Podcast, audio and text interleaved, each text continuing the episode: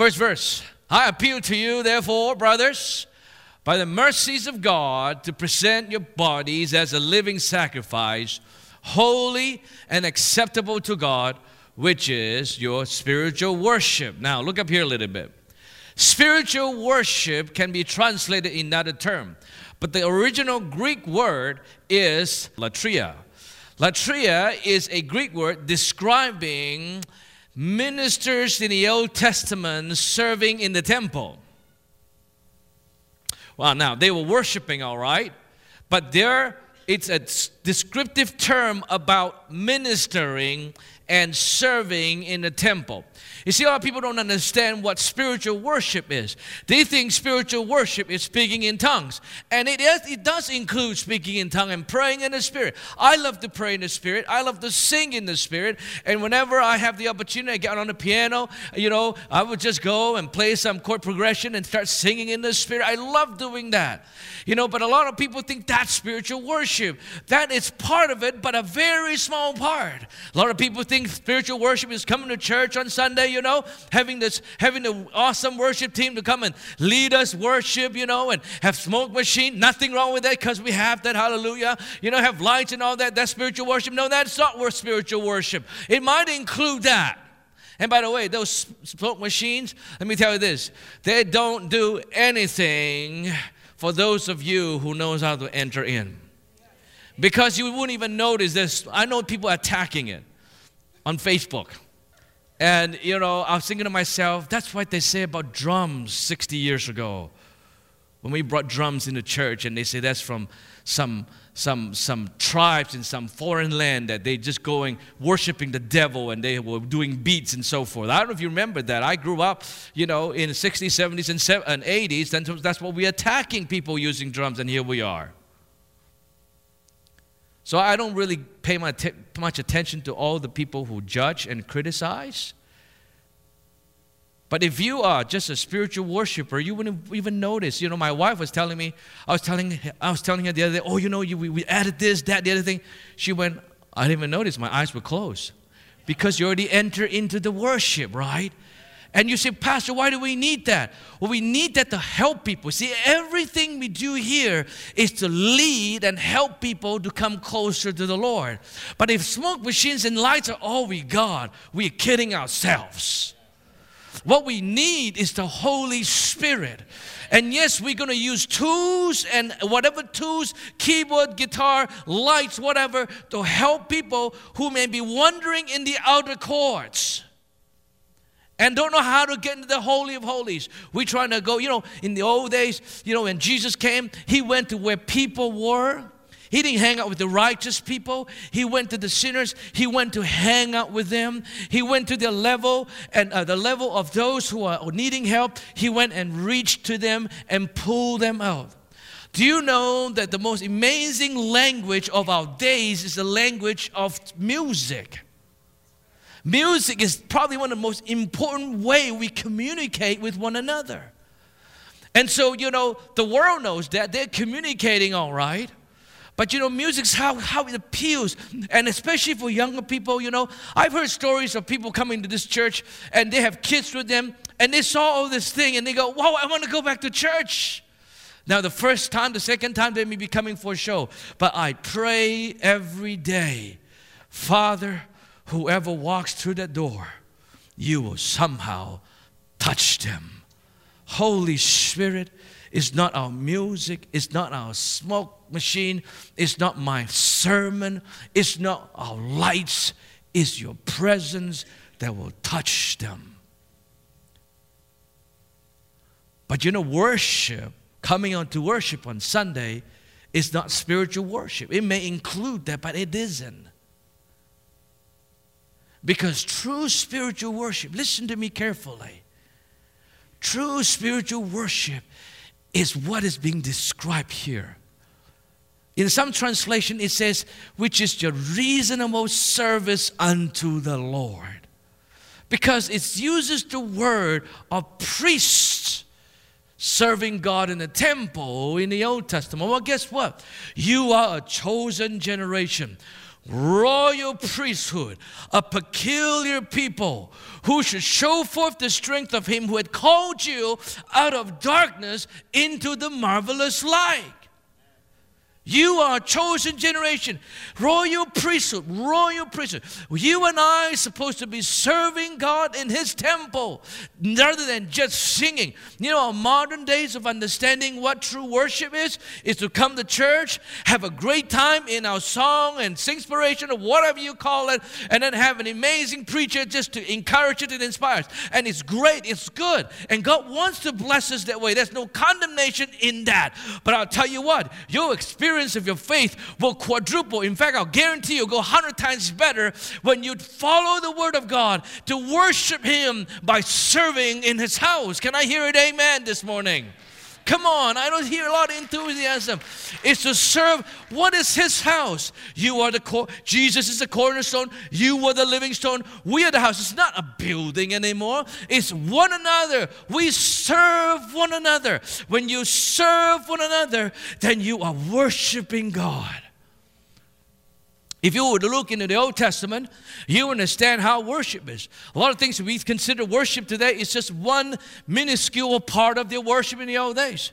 So one of the things that they did usually is to serve, you know, the priests, they serve to help brothers and sisters, they call them, you know, the, the fellow Israelites to worship God. They take their offering. You know, the people who stand at the uh, at the uh, debit booth, you know, the people who stand at debit booth and and um, uh, offering, uh, electronic offering, they're helping people to serving people to give sacrifices. They're like the old priests in the old days. People bringing birds, bringing animals, bringing lamb. So all those priests, who's going to go slaughter them? It's those priests. They take those offerings and help people to worship God with their offerings. And by the way, offerings is another form of worship. In fact, it's one of the biggest form of worship. If you were to read Leviticus, you see all kinds of offerings is in the Bible. That's the true worship. Music itself is a small, minuscule part, and we made it so big in our culture. True worship is to give and to serve in the house of God. Can I hear an amen? So that's what Paul the Apostle said. I urge you, brothers, by the mercies of God, present your bodies as a living sacrifice. Do you realize that if you serve God, it requires you to sacrifice? Ask those people who volunteer in this church today.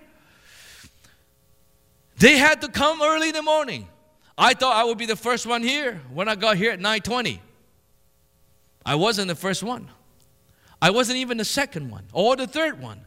There were people making the sacrifice. We have a sister. She came here. First thing in the morning, when I walk in here, she was setting up the cameras. She took a bus here. Ladies and gentlemen, when you want to worship God, when you're giving sac, when you want to serve, Him, want to worship Him, the most powerful form of worship is a worship that is full of sacrifices. Everybody says sacrifices. Do you know why sometimes our worship is so mundane? There's no life in it because there's no not a whole lot of sacrifice required.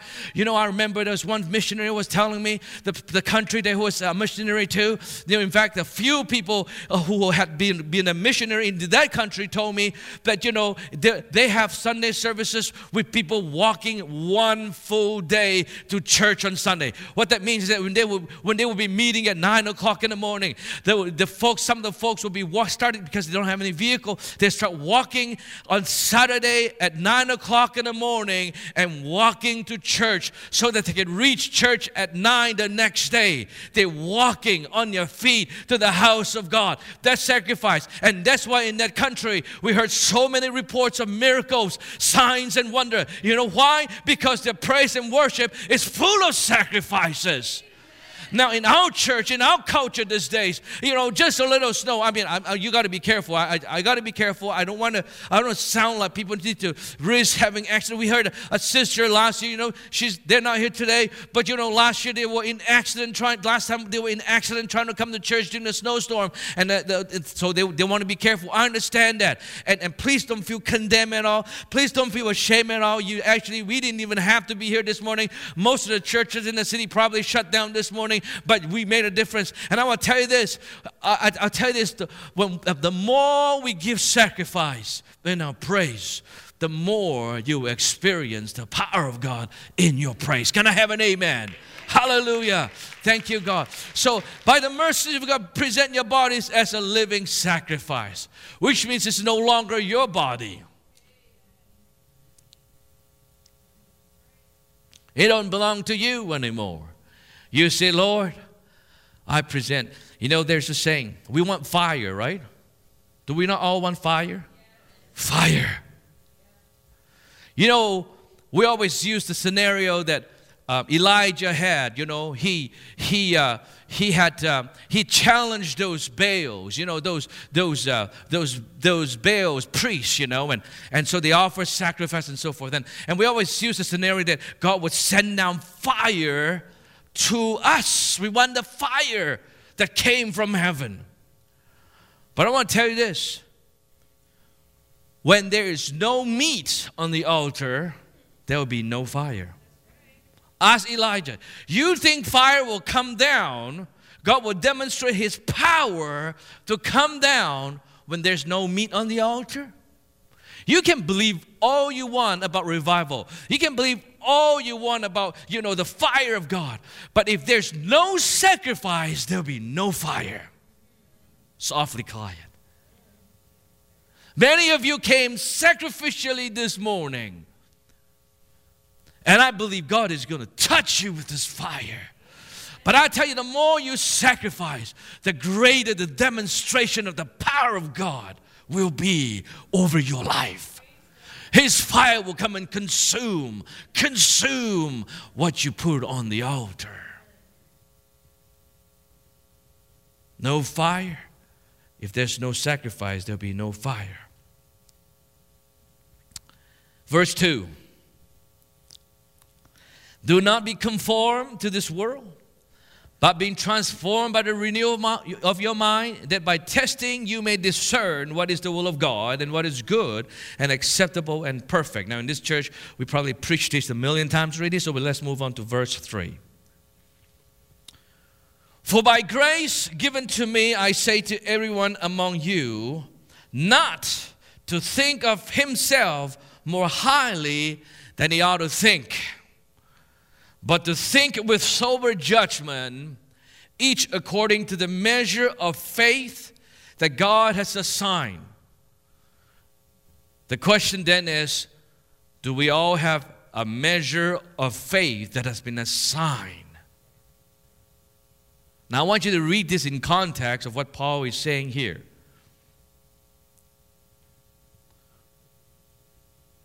First of all, every one of us not to think of him or herself more highly than he ought to think, but to think with sober judgment. Everybody say sober judgment. Sober judgment on who? On yourself. Each according to the measure of faith that God has assigned. And if you have, it is your Bible, I would encourage you to underline measure of faith that God has assigned. That's a very important point I'm going to make. Verse 4 For as in one body we have many members, and members do not all have the same function. So we, though many, are one body in Christ and individually members of one another. Having gifts, verse 6, that differ according to the grace given to us, let us use them. Everybody say, use them. Use the gift, a prophecy in proportion to our faith. Ah,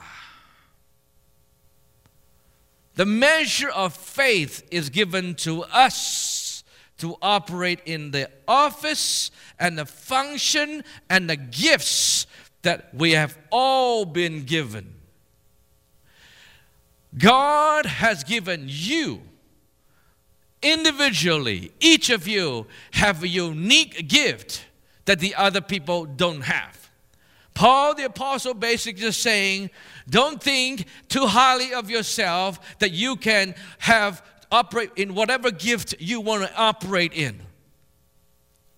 It is given to you that nobody can function in. There are gifts in this body. There are gifts that many of you have, all of you have. Some of those gifts I don't have, even if I try to have them. Those are amazing gifts. If I think too highly of myself, thinking that I can do your gift, then I am kidding myself. I'm not operating under His grace, and therefore the results will be ineffective. But we are all given certain gifts, and that gifts can only be operating with the measure of faith. Everybody say, measure of faith. Measure of faith given to us. Some of us feel like we haven't got the faith to, I don't know, to sing because we've heard ourselves singing. And therefore, we haven't been given that gift, number one, and the measure of faith to sing. But I'll tell you this there are people that have, have, uh, haven't got the voice, but as soon as they have that faith, it's given by God, all of a sudden they're able to sing like an angel. But wait till you're able to sing like an angel first before you volunteer to sing.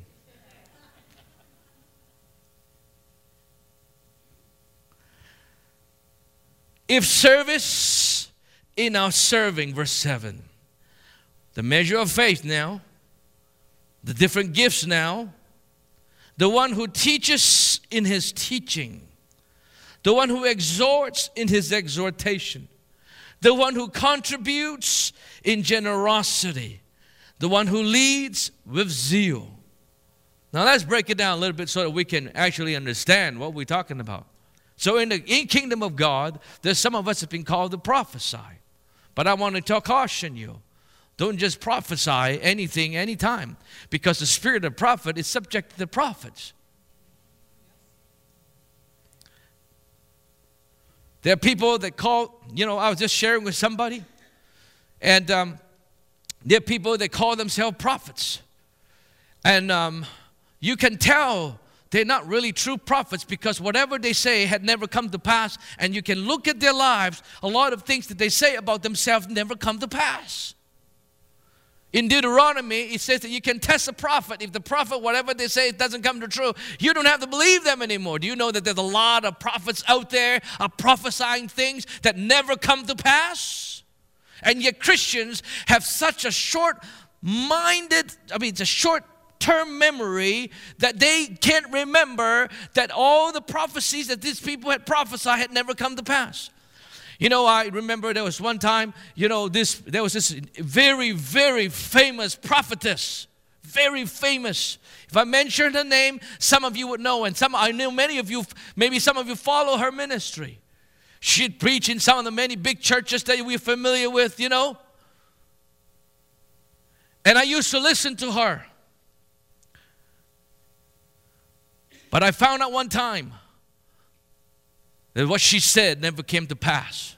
And I started to trace all her prophecies. Most of them never came to pass. And yet, because she's charismatic, she's able to carry herself well, people just going gaga over it. One time she was in Singapore. She prophesied, she's an American, she prophesied that the pastor of the largest church in the Philippines will become the next president. Some of you from the Philippines, you probably know who I'm talking about. She prophesied it twice. Twice didn't happen. In fact, his voting percentage went from 5% to 2%. I want to encourage you to check those people who call themselves prophets and see what they say will come to pass.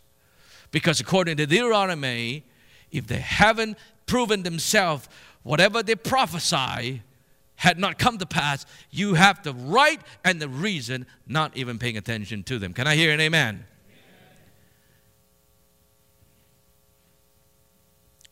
People have short term memories. They just remember, they don't, can't remember all the past. And you know, all those so called prophets, they know that. They know Christians by and large, they can't remember.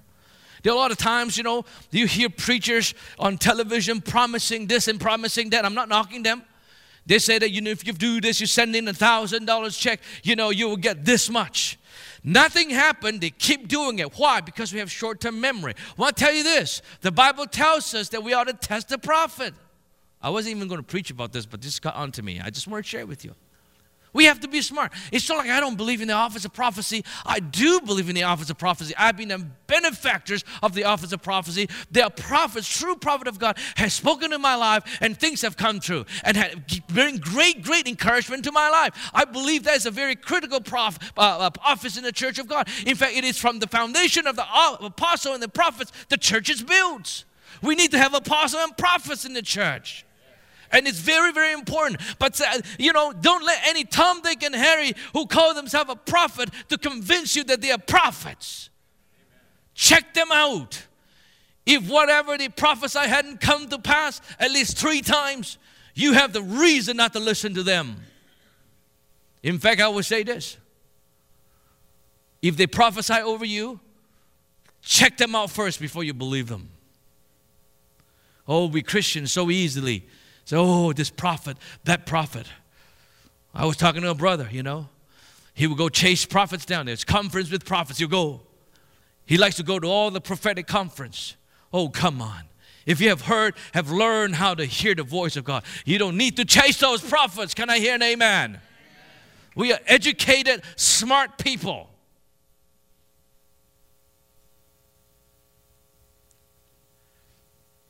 We do need the office of prophet in this church, in the church of Jesus Christ, in church in general.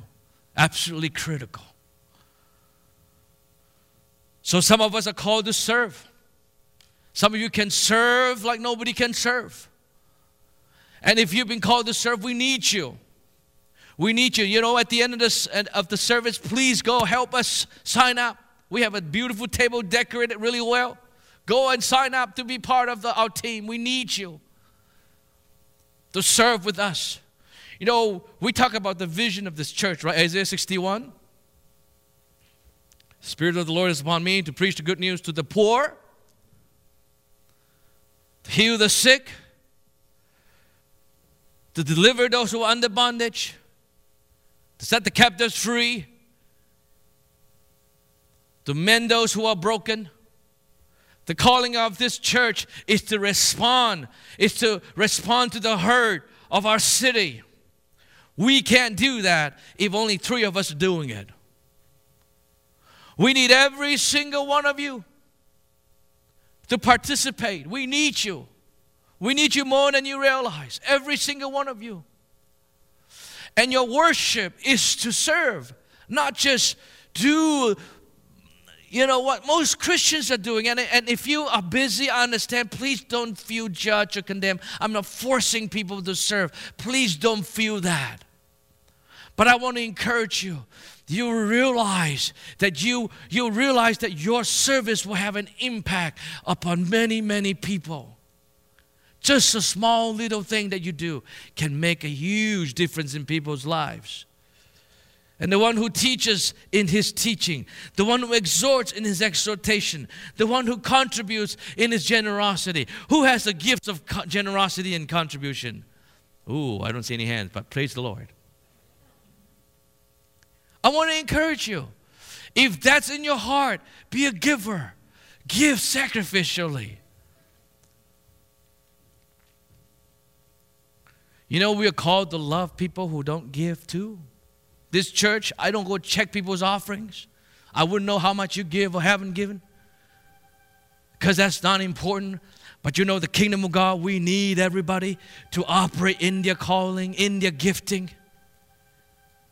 And I thank God that some of you are generous and you're responding to the call of God, and so you're a giver, you give generously. And you know the money in this church, we don't we, we don't spend a lot of money. You know, there was a, there was television station contacting me. They went to the, the uh, website and they saw the preaching. The television station contacted me and say, "Would you please put your would put your sermon on our TV?" Because all the production is done. So they don't have to reproduce it. All we just have to do is send them the format that they want, and we, then they will put it on TV. He said, The only thing we ask is that you help us to pay for um, the cost, our cost, their cost, to put it on television because it costs this much. And I thought, oh, okay, that's great. It's really cheap, actually. I talked to some of my friends, you know, I, get a, I got a big discount. And, and I said, well, why'd you call me? How, you know, said, they said, you know, because, you know, we saw your preaching and, and we need more Canadian content. And so we, we figured you probably will help us out. I said, let me go pray. I took the numbers to the Lord. God, these are the numbers that's going to cost this church. What say you? The Lord says, it is not an efficient way to reach the heart. It's a Christian channels that's speaking to Christians. Come on. I have called you to the hurt. I've called you to the poor, and they don't watch that channel. So I say, aye, aye, sir. I won't. I won't spend it. Not that we didn't have the money, we had the money. So you need to know that we treat every offerings as God's money. It's not my personal piggy bank. If you ask the leaders, the board member in this church, and the staff, do you know that I don't touch the money? I stay away from it as far as I can. And every time I need to have some major expenditure, I would go to the board and let them know I'm accountable.